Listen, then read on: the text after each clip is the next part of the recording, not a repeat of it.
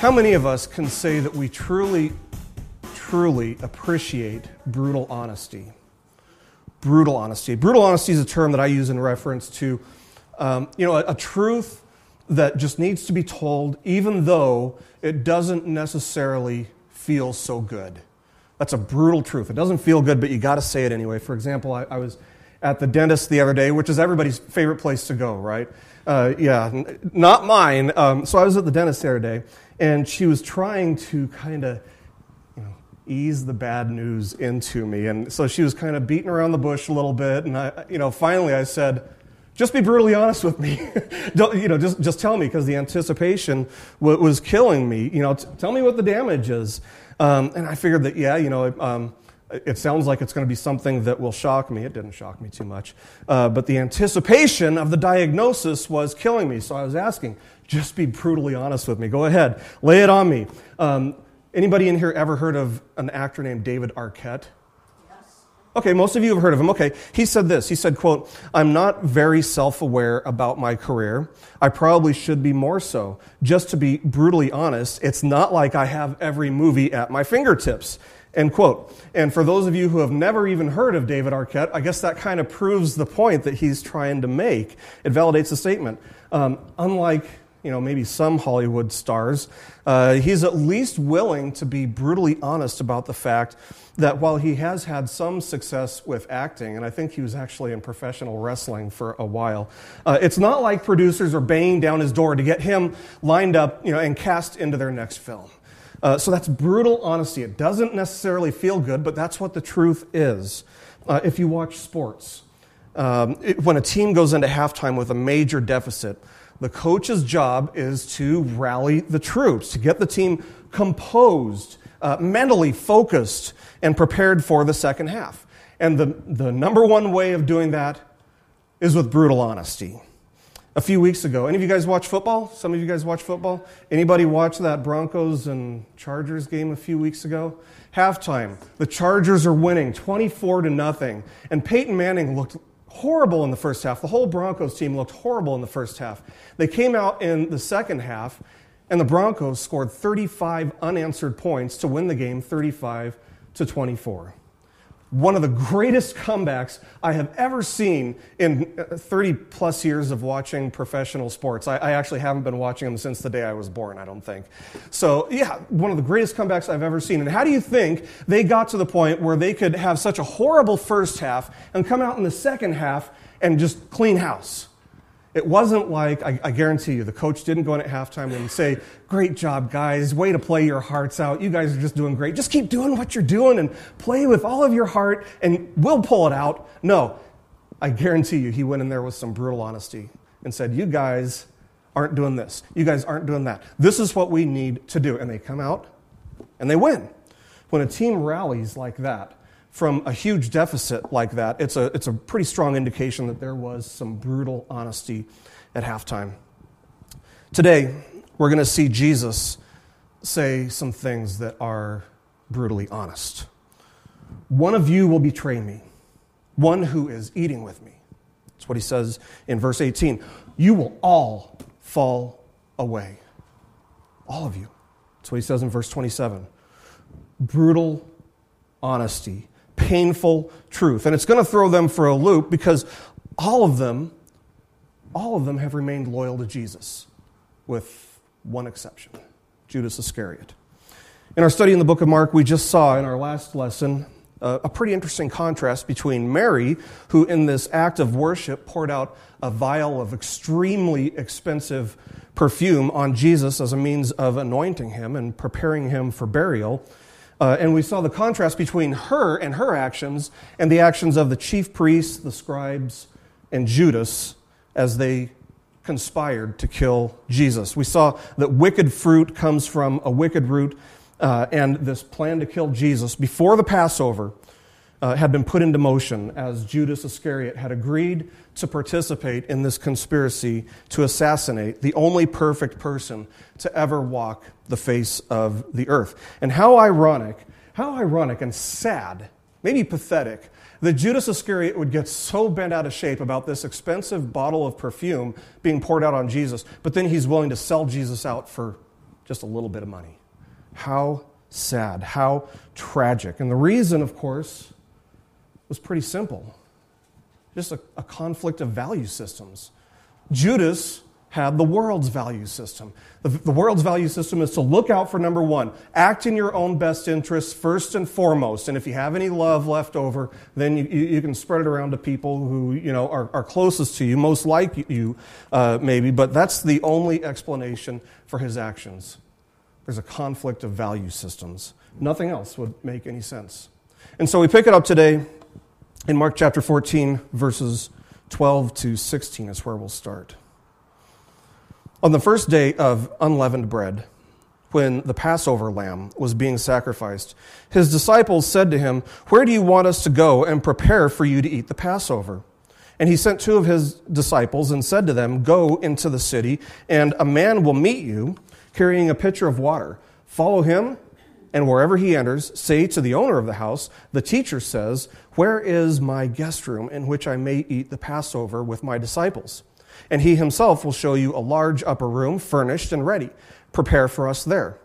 The disciples went out and came to the city and found it just as he had told them, and they prepared the Passover.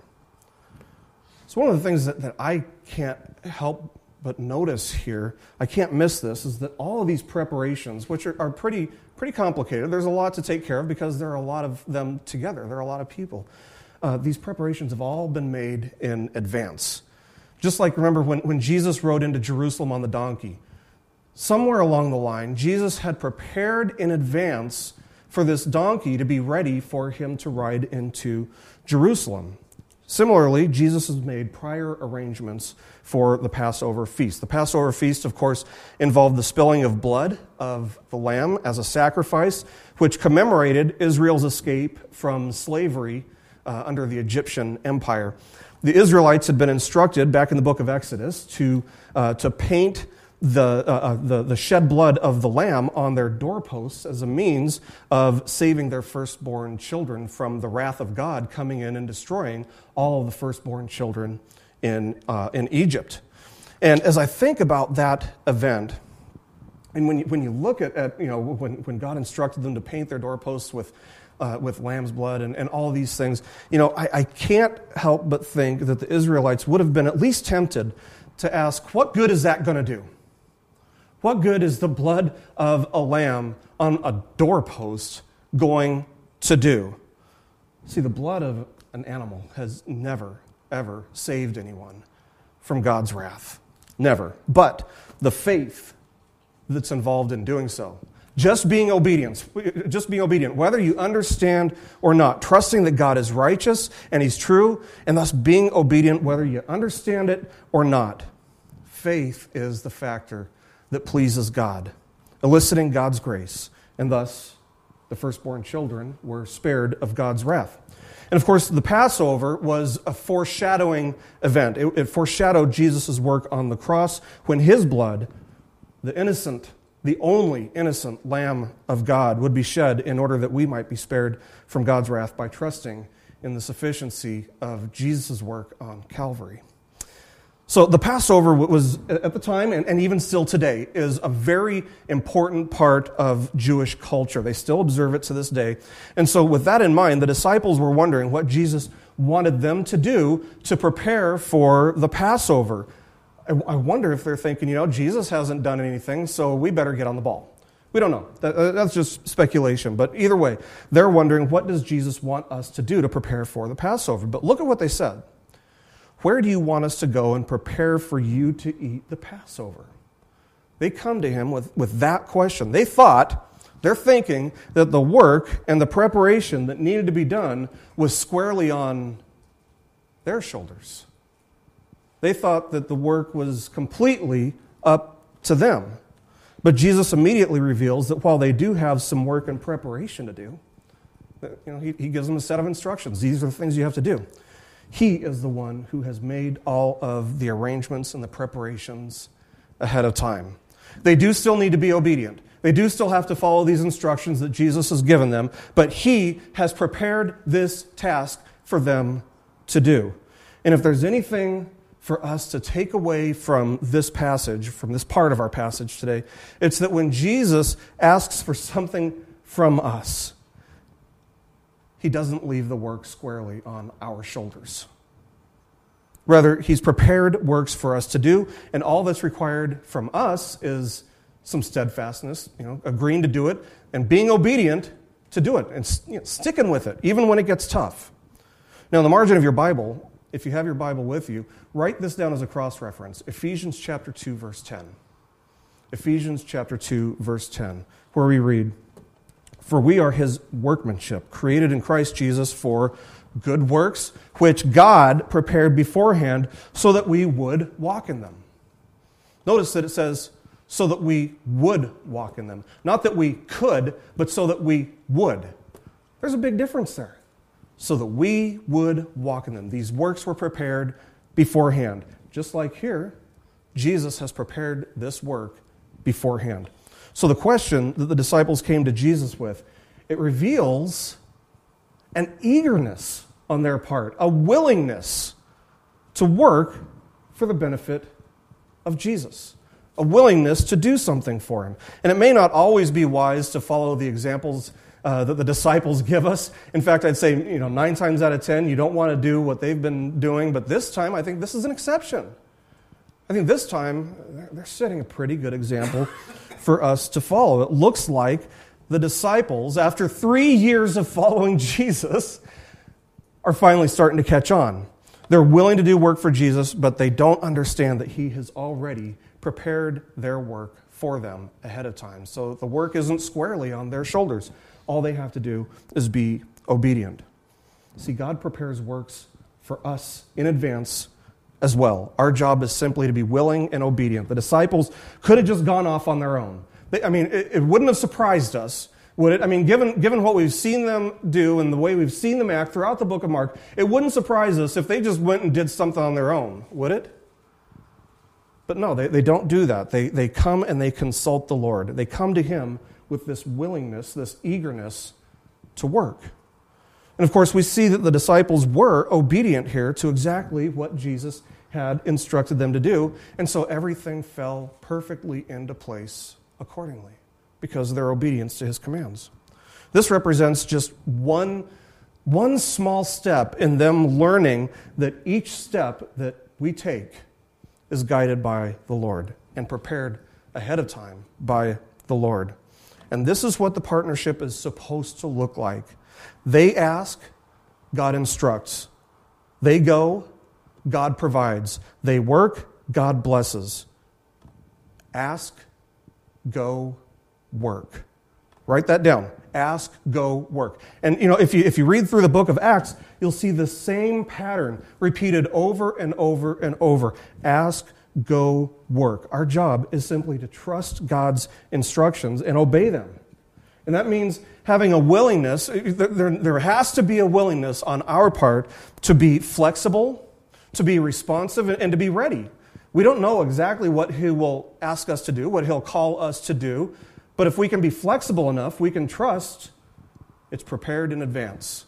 He's gone ahead of us. He's prepared these works for us to do so that all we have to do is be obedient. You know, where, wherever He might send us, we can rest assured that He has already prepared every single step along the way. What a beautiful and perfect illustration of how faith and works work together. And if I'm not mistaken, this is the first time in the entire book of Mark that the disciples have gotten it right. This is the first time that they've done something that's, that's shown some serious growth and some serious maturity. This is the first time they've done something that might be worthy of applause. Hey, good job, guys. You, you guys are catching on. Way to go. This is the first time, but as we enter the Passover scene, it's time for a moment of brutal honesty from the Lord. And so we continue, uh, verses 17 to 21. When it was evening, he came with the twelve. As they were reclining at the table and eating, Jesus said, Truly I say to you, that one of you will betray me, one who is eating with me. They began to be grieved and to say to him, one by one, Surely not I? And he said to them, It is one of the twelve, one who dips with me in the bowl. for the Son of Man is to go, just as it is written of him. But woe to that man by whom the Son of Man is betrayed. It would have been good for that man if he had not been born. You know, when we, when we picture this scene, this is what we call the Lord's Supper, the, the Last Supper, something like that. When we picture this, it's far too easy for us to envision this, this painting by Leonardo da Vinci. And if you look at that painting, it looks like Jesus said, Hey, everybody, gather around me on this one side of the table so we can take a picture for Facebook. You know, uh, it, it, everybody's all on one side, and, you know, it's like, what's wrong with this, this backside right here? And uh, nobody's reclining they're all sitting upright and you know uh, yeah. Uh, the reality is that the, the painting by da vinci it resembles the culture from the middle ages um, but it doesn't resemble the culture from the first century. Uh, it looks the, the, real scene would have looked nothing like uh, the scene in that painting. Um, first of all nobody in the painting is reclining. They're, you know, they're all sitting upright. Uh, but what we know, based on what we know about the culture and, and the, the customs and things like that, is that they would have been seated around a very low table. And they're all reclining, leaning on one another in a circle. All, all in a circle, not, not just on one side. Uh, it wouldn't have made a perfect picture because you would have got the back of somebody's head. Um, so this is an extremely, extremely intimate scene an extremely intimate scene. Uh, maybe the, maybe the painting, I guess that's, that's based on somebody's perspective, but that doesn't look so intimate to me. The scene is actually very, very intimate. And, and John, the disciple John, he, he's got his head resting on Jesus' chest as they're sitting there eating. So, this intimate environment is suddenly broken when Jesus announces to the disciples that one of them is going to betray him. And the response is they're in shock. They're in shock. None of them apparently saw this coming. I mean, you think of the week that these guys have had while they've been in Jerusalem. Man, it's, it's been a tough week. And this is how it's going to end? This is where it's all going to lead? They can hardly believe it. And so the disciples all begin grieving. And John tells us in his account that Peter gestured uh, to Jesus and asked specifically which one of the twelve it would be. And so Jesus indicated that it would be the person who dips in the bowl at the same time that he does. So apparently, not one person other than Jesus and Judas knew that Judas Iscariot had already conspired to bring Jesus under arrest and ultimately death. And note that not one of the authors of the Gospels says that everyone was grieving except for Judas Iscariot. He's playing the role. He's playing the part. He's acting like he's grieving too. He's acting like he's completely shocked. Matthew tells us that Judas turned to Jesus and said, Surely not I, Rabbi. What's that all about? And so Jesus gives a kind of ambiguous answer. He says, You yourself have said it something that Judas would understand, but everybody else apparently didn't understand.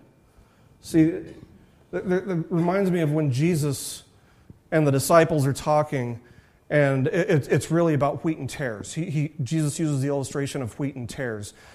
Don't go out into the fields, he tells the disciples. Don't go out into the fields and pick the tares because you'll pick up some wheat and you'll miss some tares. And that's really an illustration of finding people who aren't really Christians, trying to identify in the church who's Christian, who's not, so that we can kick the ones out who aren't. And Jesus says, don't do it because you really can't tell the difference. You can't tell the difference, ultimately, between a wheat and tares. So don't do it. That's the job that's set up for my angels someday. So don't do it. And apparently, not one of the disciples here has been able to pick out the tare that's among them. So his words are true. We can't see the difference necessarily between a wheat and tare.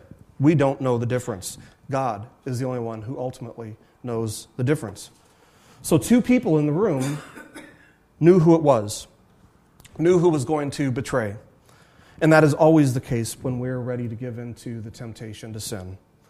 Jesus knows it, and we know it. And when we plot out a sin, we are just as guilty as Judas because maybe we're not handing him over to the Roman authorities or anything like that, but we are conspiring. We're, we're planning on doing something that we know we shouldn't do, and so we betray him with our actions. When somebody calls themselves a follower of Jesus and yet they practice or endorse or celebrate sin regularly and consistently, which is more, which is more believable? Their words or their actions. In America, we have something that it, it's, it's really kind of a proverb. It's an American saying, a slogan maybe, but it's really a proverb. Actions are louder than words. Actions speak louder than words. And I, I think that's true because it's so easy, it's so e- too easy to just pay lip service to God. But He always sees right through the lip service, He sees right to the depths of our hearts.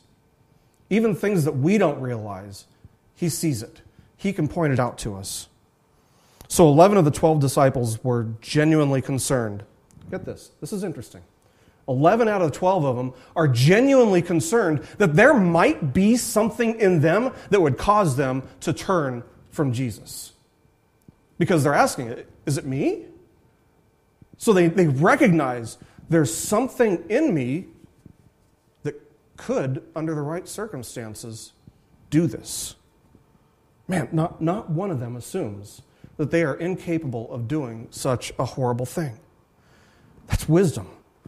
It's wisdom. You know, they, they must have had such wisdom by this point to realize that we're always, we are always, every single one of us, we're always one bad decision away from betraying the one who is always faithful to us.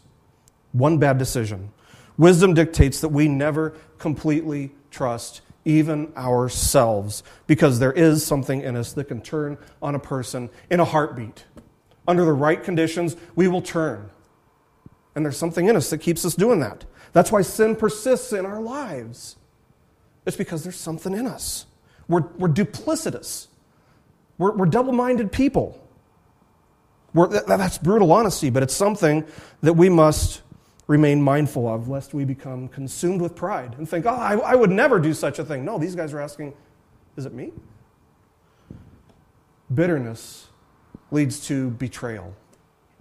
And that's what we saw last week. Judas had bitterness in his heart because he had an agenda. There was a way that this was going to work out that he had his mind set on. And when that didn't happen, bitterness set in. And bitterness leads to betrayal. And so Jesus says, Woe to the one who is going to do this, this awful thing. Woe to the one who is about to betray me. Not because all of this was out of Judas's ability to control, but because it was in his ability to control. It was something that he very easily could have avoided. He had plenty of time. I consider five minutes, by the way, to be plenty of time. He had plenty of time to back out of this deal, this conspiracy he had with the high priests and scribes. He had plenty of time to go to the Roman authorities and say, hey guys, there is a conspiracy that's on to kill this, this Jewish leader. Just so you guys know, if you, if you want to step in and arrest these guys who are conspiring to kill this guy. He could have done these things, but he doesn't. And so Jesus says, Woe to that person. Judas wouldn't let go of the bitterness and the hatred and the rage that was in his heart, and thus he continued to follow the road that leads to destruction. And John tells us that after having dipped his morsel while Jesus dipped, Satan completely overcame Judas. He completely consumed Judas. And it's interesting that John uses the word consumed, considering that they are about to consume bread without Judas. We're, going to get to that. So when Satan consumes Judas, Jesus turns to Judas and says, What you're going to do, do quickly. And with that, Judas left the room. He left the building. Still, only Jesus and Judas knew what was about to go down because John tells us that the disciples, seeing that Judas was the treasurer, thought that he was going out to get more food or get more wine or get more something. He's the one with the money, so he must be going out to buy something for us, is what they are thinking. But the feast continues in Judas's absence. So we pick it up in verses 22 to 25. While they were eating, he took some bread, and after a blessing, he broke it and gave it to them and said, Take it. This is my body. And when he had taken a cup and given thanks, he gave it to them, and they all drank from it. And he said to them, This is my blood of the covenant, which is poured out for many. Truly I say to you, I will never again drink of the fruit of the vine until that day when I drink it new in the kingdom of God. So, what we have here is the first communion. And that, that of course, is the ordinance, the, the ceremony that Jesus instructed us to observe here in remembrance of him. So, first, he takes the bread and he breaks it and he says, Take it. This is my body. And I want us to notice something here. He does not say that his body is broken for us. He does not say his body is broken. That's something that people very, very commonly assume that his body was broken. And when you know anything about uh, Roman um, capital punishment, you would think a person's body, body must be broken. But the scriptures, nowhere in the scriptures does it say that his body was broken. Look what Paul says, 1 Corinthians chapter 11, verse 24 where we read, And when he had given thanks, he broke it and said, This is my body, which is for you. Do this in remembrance of me. Again, nothing about his body being broken, not a single word. See, God's, when he says, This is my body for you, what he's saying is that you are the one who should be up there on the cross tomorrow. But I, this body, is going to be up there for you. This body is for you. I'm going to absorb God's wrath. I'm going to take God's wrath on your behalf. But the body is not broken. In fact, there was a prophecy that dealt specifically with this issue. Psalm chapter 34, verse 20, where we read, He keeps all his bones. Not one of them is broken. And of course, we know that this prophecy gets fulfilled. John tells us that when the, the Roman guards go around to, to expedite the process of death, well, what they would do is they would break the legs of the people up on the crosses, people being crucified, because then they couldn't support their body weight anymore and they would just lean limp and die. They wouldn't be able to use their legs to, uh, to, to push up and breathe anymore.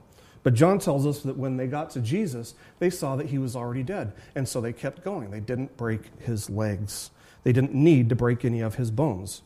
So the bread simply symbolizes Jesus' body, but that's where the symbolism ends. Jesus broke the bread as a means of distributing it, but not as a symbolic act of what was about to happen to his body. And that's, you know, that's a pretty common mistake that people made, make. And it's not a heresy, it's not blasphemy or anything like that. I think it's just a, a misconception. Uh, but we need to understand that there was a specific prophecy that needed to, be, needed to be fulfilled, that his body would not be broken. So, how could Jesus go through what he went through uh, uh, you know, at the hands of the Romans and not have a, bro- a bone broken? I have no idea. I'll just say this if Jesus can walk on water and be risen from the grave, uh, sure, he can, he can go through a Roman crucifixion without having any bones broken, too. You know, it, it's, it's possible, I guess. I guess nothing is impossible with him.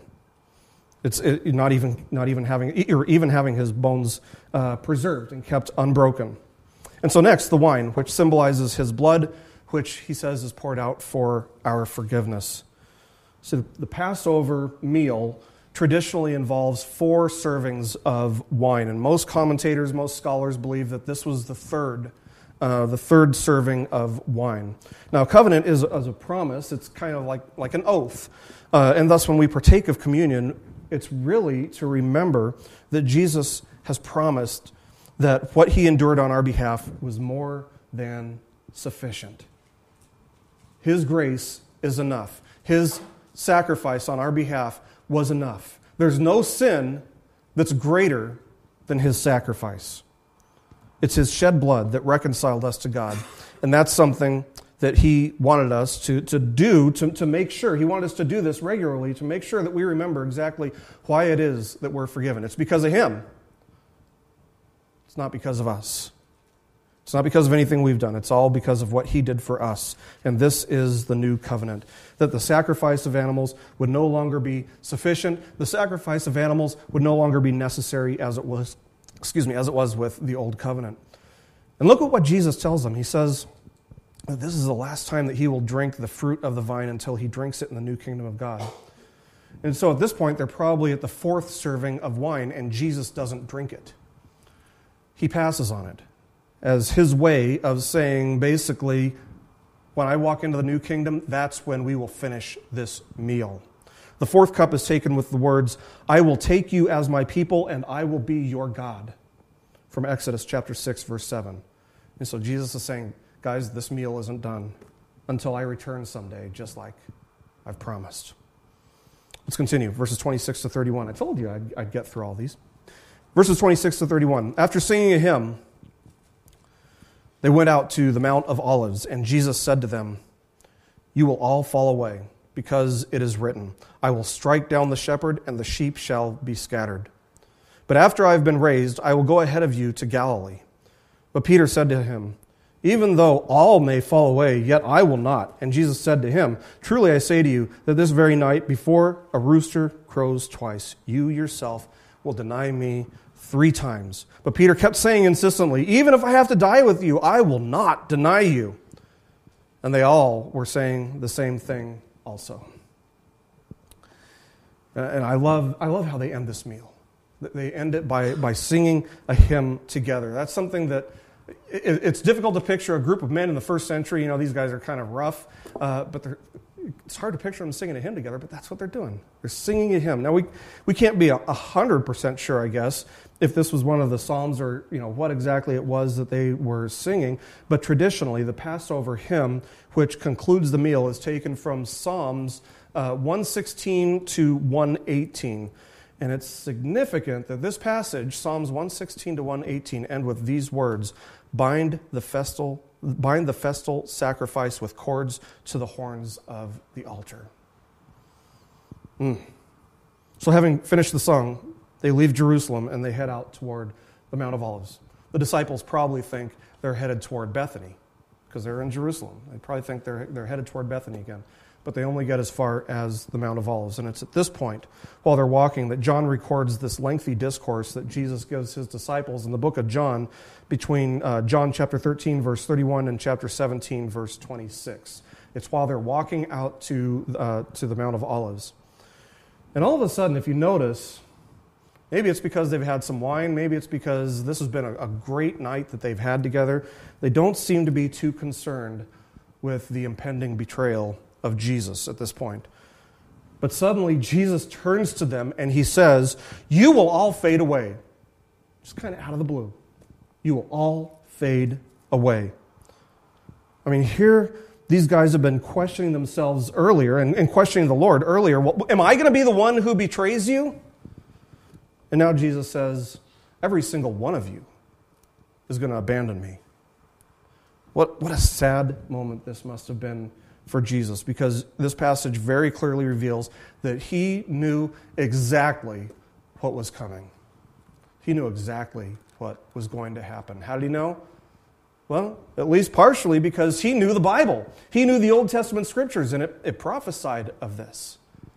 But the Spirit may have also given him some insight that it is happening tonight. See, there was a, a specific fulfillment of a prophecy that needed to come, and it's the prophecy that Jesus quotes here from, uh, from Zechariah chapter 13, verse 7. I will strike down the shepherd, and the sheep will be scattered. And Matthew adds that Jesus tells them that it's going to happen that night. It's going to happen that night. In fact, their abandoning of Jesus is only about 23 verses ahead of this verse at this point, which is amazing.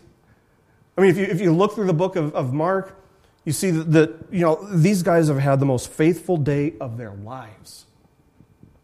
They finally got something right. Really right. This has been the most faithful day of their lives, and this is when they are the most vulnerable. This is when they are going to commit their greatest act of treason on the heels of the most faithful day of their lives. Amazing. And this is yet another moment of brutal honesty, painful truth from Jesus, but it needs to be said. The disciples are about to leave him high and dry. And this time, he is the only one who knows it. These guys have had the best day that they've had together in three years. The best day in three years. The disciples have demonstrated some serious maturity, but it won't be enough in just a few hours. And never forget this Never forget this. When we have reached our greatest spiritual heights, we're at the greatest risk of, reading, of, of reaching our greatest spiritual lows. When we reach our greatest spiritual heights, we're at the greatest risk of falling to our greatest lows. That's why there's no room for pride. No room for pride when it comes to walking with Jesus. And then Jesus predicts something else a time of forgiveness. You guys are going to fall away, but I've already, in, in, in my, in, in all of eternity, I already know I'm going to forgive you guys. This is, this is all going to be put behind us. He's going to re- reunite with them in Galilee after he's been raised from the dead.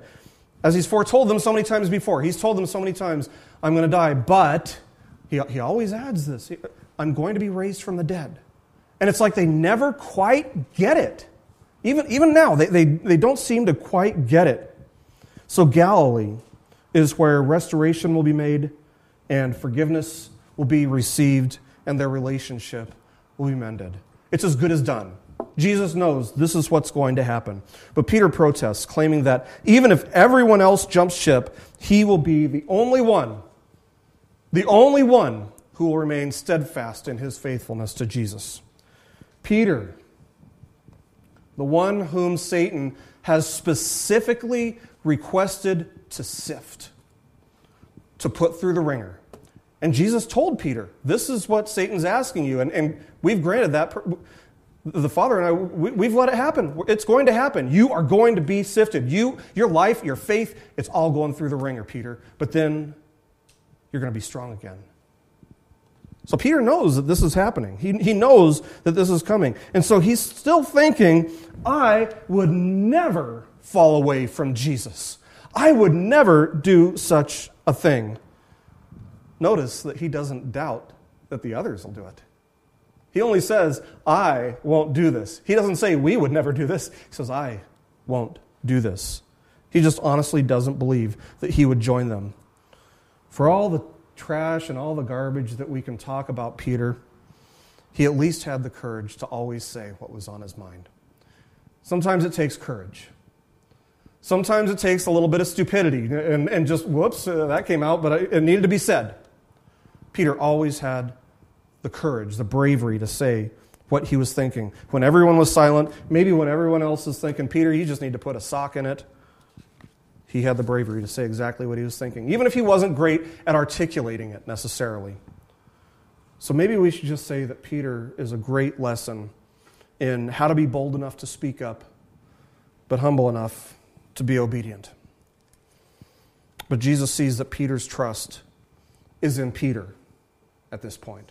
Peter is trusting in Peter, in his own determination, in his own strong iron will, his own strength, his own ability to remain faithful and true to Jesus. But Jesus knows that in times like this, when we feel like we're at our strongest, we are actually at our weakest. Times when we're at our strongest are the times when we are at our most vulnerable when we're at our weakest. And so Jesus tells Peter that before the rooster crows twice, he will deny Jesus. Not once, three times. You're going to do this three times, Peter, before the rooster crows. Yet another moment of brutal, painful, heartbreaking honesty. He knows that all this arrogance that Peter has, all this self assuredness, all that determination is like walking on a thin layer of ice in the middle of Las Vegas in the middle of summer. Thin layer of ice on a blistering hot day. And isn't it ironic that the rooster's crow will be the reminder of Peter's betrayal? Now, the rooster's kind of funny to watch because they, they puff out their chest. They look arrogant. They look like they're all full of confidence and full of themselves, right? Are, I mean, are, are, they showing off? Um, you know, or are they trying to be macho? Is it a mating thing? You know, I, I honestly have no idea. When, when Christina and I were living in Dallas, uh, when I was in seminary the first time, there was a rooster across the way behind our apartment that would wake us up every morning at the crack of dawn. Every single morning, as soon as there was even a glimmer of sunshine on the horizon, that thing was making all kinds of noise. Um, see, a, a rooster is an animal that always seems to be making noise when it shouldn't. The rooster is the animal that wakes you up. And guess who needed a wake up call? Peter. Peter. Sometimes we do too. When we become arrogant, relying on ourselves, man, we need a wake up call too. But Peter needed a wake up call so that he could see just how fragile he really was. Big, rough, tough Peter was fragile. He was fragile. And that's the animal that'll be forever connected to Peter's betrayal. The animal that would forever remind him of just how easily he would fall away. Maybe the animal that woke him up every day would be a reminder of how fragile he really could be apart from God's grace. And if there's one lesson that we can draw from all of this, it's that talk is so cheap. Lip service is so meaningless. It's so easy to talk the talk, but walking the walk, that's where the rubber hits the road. That's where it is not always so easy. A couple weeks ago, a team of scientists in Italy were sentenced to prison for six years. Their crime? The Italian courts determined that they didn't adequately disseminate the information that they had about an impending earthquake, which killed a lot of people. They had this information that could have saved people, and they didn't do enough to get it out there. Let me ask you if you were going to stand trial, if Peter was going to stand trial, being accused of not adequately representing their faith, not adequately representing what they knew about Jesus and about what waits ahead if you're not right with Jesus, if you don't have your faith in Jesus, how many of us would be guilty? We're not that different from Peter. We're not. I mean, we, we can say, wow, Peter, what a, what a horrible move, but the fact is, man, we, we're all right there with him. That's us. That's us too. Wow. I mean, I, I, you know, you see, it's, it's easy to claim devotion to Christ with our lips and in the safety of our homes, in the safety of our church. Uh, you know, we can listen to worship music and sing along maybe while we're driving to work and nobody's with us. But what about when we're around people? What about when we're out in public? It's so easy for us to just keep those things hidden, keep those things hidden from the world, and to deny Him, either with our lips or with our actions. When we're with friends or when we're with coworkers, people who don't know Jesus, it's so easy for us to betray Him, either with our lips or our actions as well. Peter was full of selfish ambition. And selfish ambition can be a horrible thing because it makes us arrogant. And it makes us think that we can be self sufficient. And that's exactly where Peter is right now. And that's exactly where each one of us finds ourselves often as well. So, how strong is your faith in Jesus really? Is it strong enough to endure and keep your testimony pure through times of intense trials? Is it strong enough to keep your testimony pure when you're, you know, just, just walking and joking around with friends and coworkers?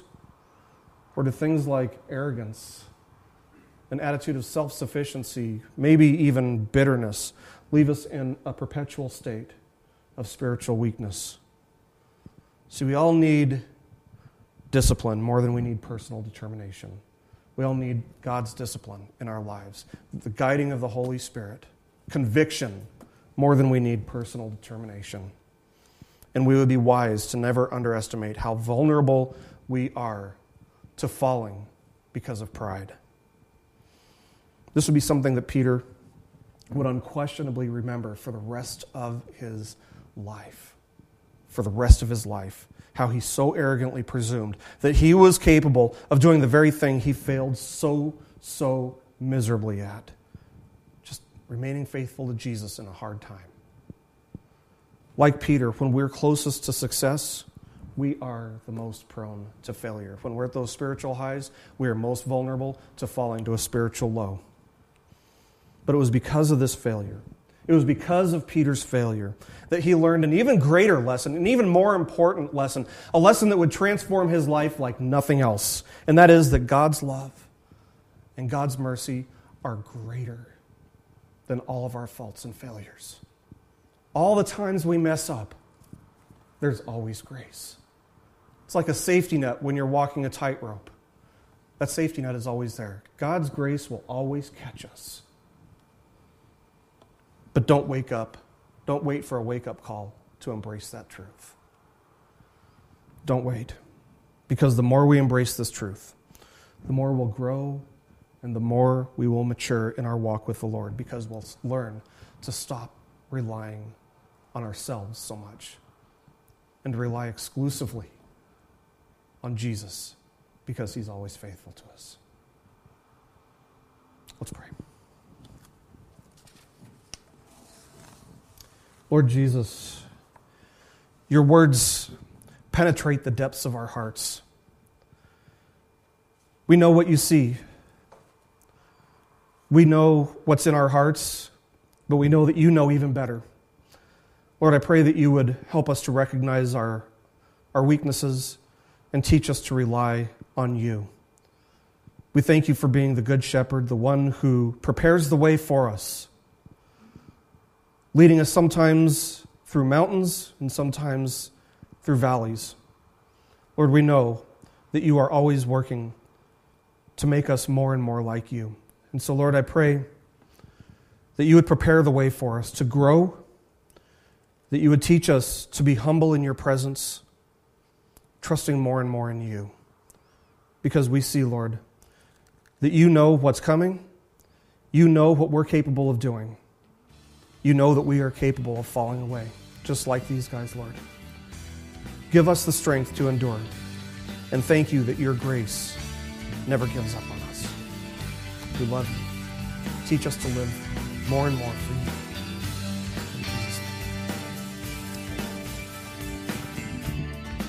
so much this message has been brought to you by BibleStudyPodcasts.org. We are a listener supported ministry. If this is your first time listening to us, we thank you so much for joining us and we ask nothing further from you. But if this is a ministry that you rely on for regular spiritual teaching, we do depend on your financial support to keep us going and growing. If you'd like to make a donation to BibleStudyPodcasts.org to keep us going and reaching thousands of people around the world, you can go to our website, BibleStudyPodcasts.org, and you can make a donation on the right hand side by clicking on the support box. Again, we do rely on your support, and we thank you so much for your financial participation in this ministry, which enables us to continue in our mission of teaching timeless truths in these truthless times. God bless you. Thank you so much for listening today, and keep growing closer to Jesus. Take me deeper.